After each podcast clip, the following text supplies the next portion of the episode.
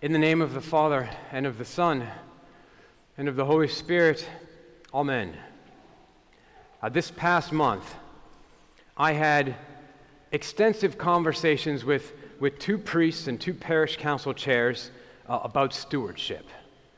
And Michael Shahnazarian has had three times as many over his years in service on the Diocesan Stewardship Transition Committee. And there's one question that comes up on various occasions in different ways for me, and I assume for both of us, and that question is, how much is enough? How much is enough? This question is often about money, of course, that we give to church and others, but it's also about the time, the time we give of our efforts, and we make for others rather than for ourselves. How much is enough? And here are a few ways this question comes up for me to hopefully make it more real for you. I love this church. It needs time. It needs talent and treasure to run as God would have it. But there's so many pressing needs in the world. How many of those should I give to, and how much is enough? Then there's the question of how we spend our time. For many of us, this commodity is at least as valuable as our money. Coming to church takes a half a day commitment. And if you're in leadership in the church, it's much more. How do we give our time to church when there's so little time left for ourselves and our families? How much is enough? The Armenian Church has no answers to these questions. Other churches do, but I find their answers lacking. Because whatever church attempts to quantify the, the A B Cs and the one, two, threes of giving usually turns what is a spiritual discipline into some kind of legalism, right? Where if you give this much, you're good with God, and if you don't, well, you aren't. But our scriptures obviously consistently warn us of that pitfall. And so the only good answer I've found to the question, how much is enough, is from a man I go to for many answers about the spiritual life, C S Lewis. And when C S Lewis was asked how much is enough, Lewis said, "I'm afraid the only safe rule is to give more than we can spare. If our giving habits do not at all pinch or hamper us, I should say that they are too small. There ought to be things we want to do but cannot do because our giving expenditures exclude them." Now, when did Lewis say this? In the middle of World War Two, on the radio, and then in his book, Mere Christianity. I've read it probably five times. I recommend that you do the same. And so this wasn't a theory for him. The war effort called for deep sacrifices for the greater good, and Lewis and so many others made them. So how much is enough? More. I wish Lewis's answer wasn't true, because it's too challenging. But it, of course, rings true with everything else you see in Scripture and the life of our Lord. Here again, our faith challenges us deeply, and this deeply held instinct for self-preservation.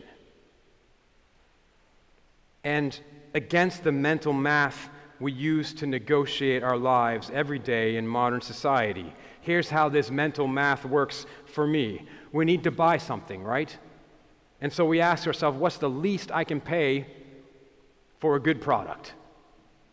And then we say to ourselves, we need to work, but we ask, what is the least effort I can expend to do the job reasonably well?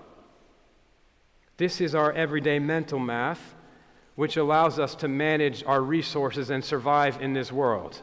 The problem is that this daily training then leaks into our spiritual life, which works by totally different math. And Jesus reminds us that we're in this world, but we're not of it.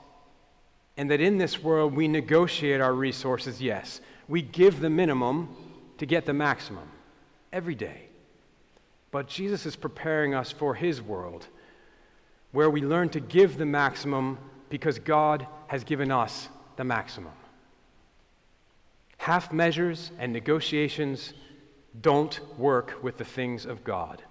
Jesus says, love your God and love your neighbor with all your strength, all your mind, and all your soul.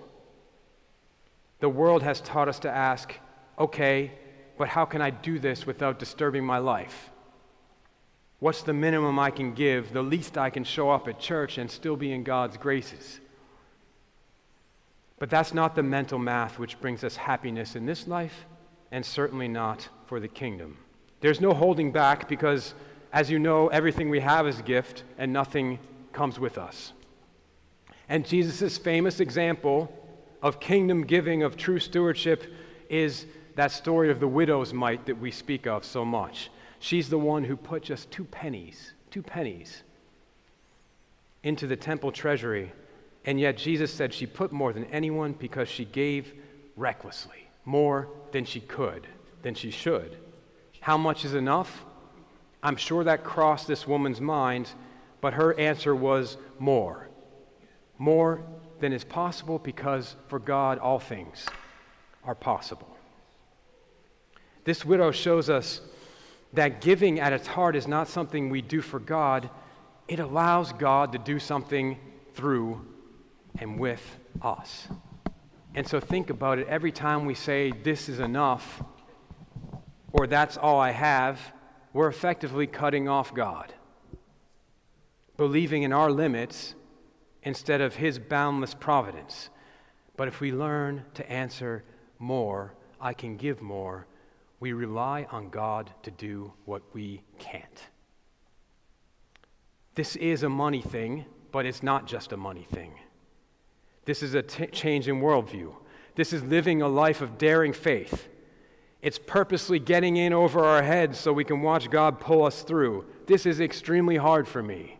This is against my personality in so many ways, and so I don't yet live by this bold faith. But I will tell you that every single time, kicking and screaming many times, that I have gone beyond my limits with money, with time, with compassion, with service, God has expanded my limits, and I have been blessed. And though this radical generosity, it does risk losing valuable things in our possession, it promises great reward, even now in this life and, of course, unto the next. And so I want to leave you with a story that has always motivated me and inspired me to live beyond what I perceive as my limits. And this Irish author named Frank O'Connor tells a story that as a boy, he and his friends would make their way across the Irish countryside, and when they came to an orchard wall that seemed too high, too difficult to get over to continue their journey, they would take off their hats and they would throw them over the wall. And then they had no choice but to follow them. And so my prayer for you and I is that our Christian journey be as bold and as reckless in our stewardship of our time, of our talent, and our treasure, and so that we might throw the things of value of this world over the wall and trust that God will provide and, and lift us over all obstacles and embrace us in his glory on the other side, now and always, and unto the ages of ages. Amen.